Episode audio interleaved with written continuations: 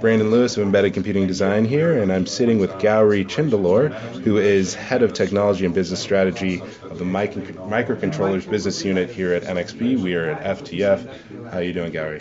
Doing good, thanks. Great.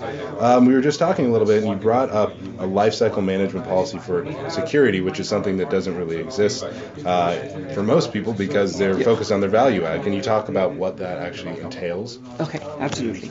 So, one thing that we do, we have learned from uh, the computer experience over the last 20 years uh, is that the security is never done. Mm-hmm. It's until the someday somebody figures out a weakness in your security flaw.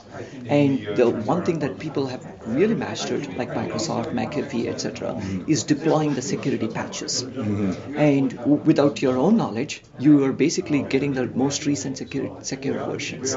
Now, the same thing has to be applied for the edge nodes, IoT nodes. Think about it. You cannot say, well, I put in the software today and it's secure for the next 10, 12 years. There's going to be some revelations that happen over the period of time, and we need to be able to send that up, deploy those patches over the air.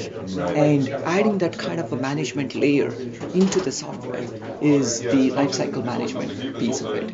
So what NXP would like uh, is working on is making it as part of the de- development kit, mm-hmm. so that our customers can actually make that as a part and parcel of when they deploy the part in the beginning, and then they can actually uh, over the air provide the upgrades anytime there is a security improvement that needs to happen. Great. So you're talking about like a turnkey software solution right. for people to be able to add security. Absolutely.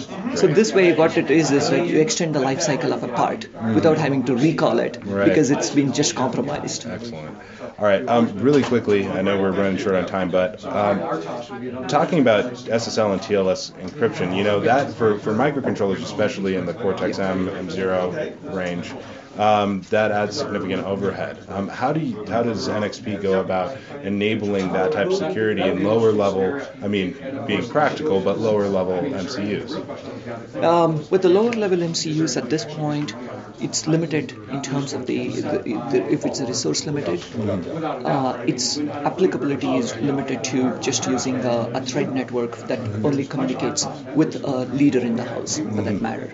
And then the leader in the house would be would have the enough resources to communicate with the gateway or to a cloud right. using the full SSL. But at the thread network, for example, has a much lower uh, lower overhead mm. communication protocol uh, that uses UDP, for example. But it's it's got the same kind of security feature, but it's not the full X X.509 certification, etc. So you, you provide this kind of scaled um, protocols that can scale with the resources within the MCUs. Right. And and then the uh, and then the more you move up the food food chain, you're talking about using hardware acceleration blocks, things like that. that that's right. So you, you have the hardware acceleration, they got the enough uh, computing power to execute them faster. And in fact, one of the things that we are working, beginning to work on, is trying to come up with a, a simplified version of SSL and TLS protocols is something that we are thinking along the lines. That'd be much appreciated. All right, Gary, thank you so much for your time. That was Gary Chindalore,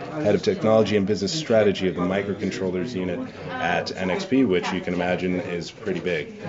I'm Brandon Lewis. Have a great day.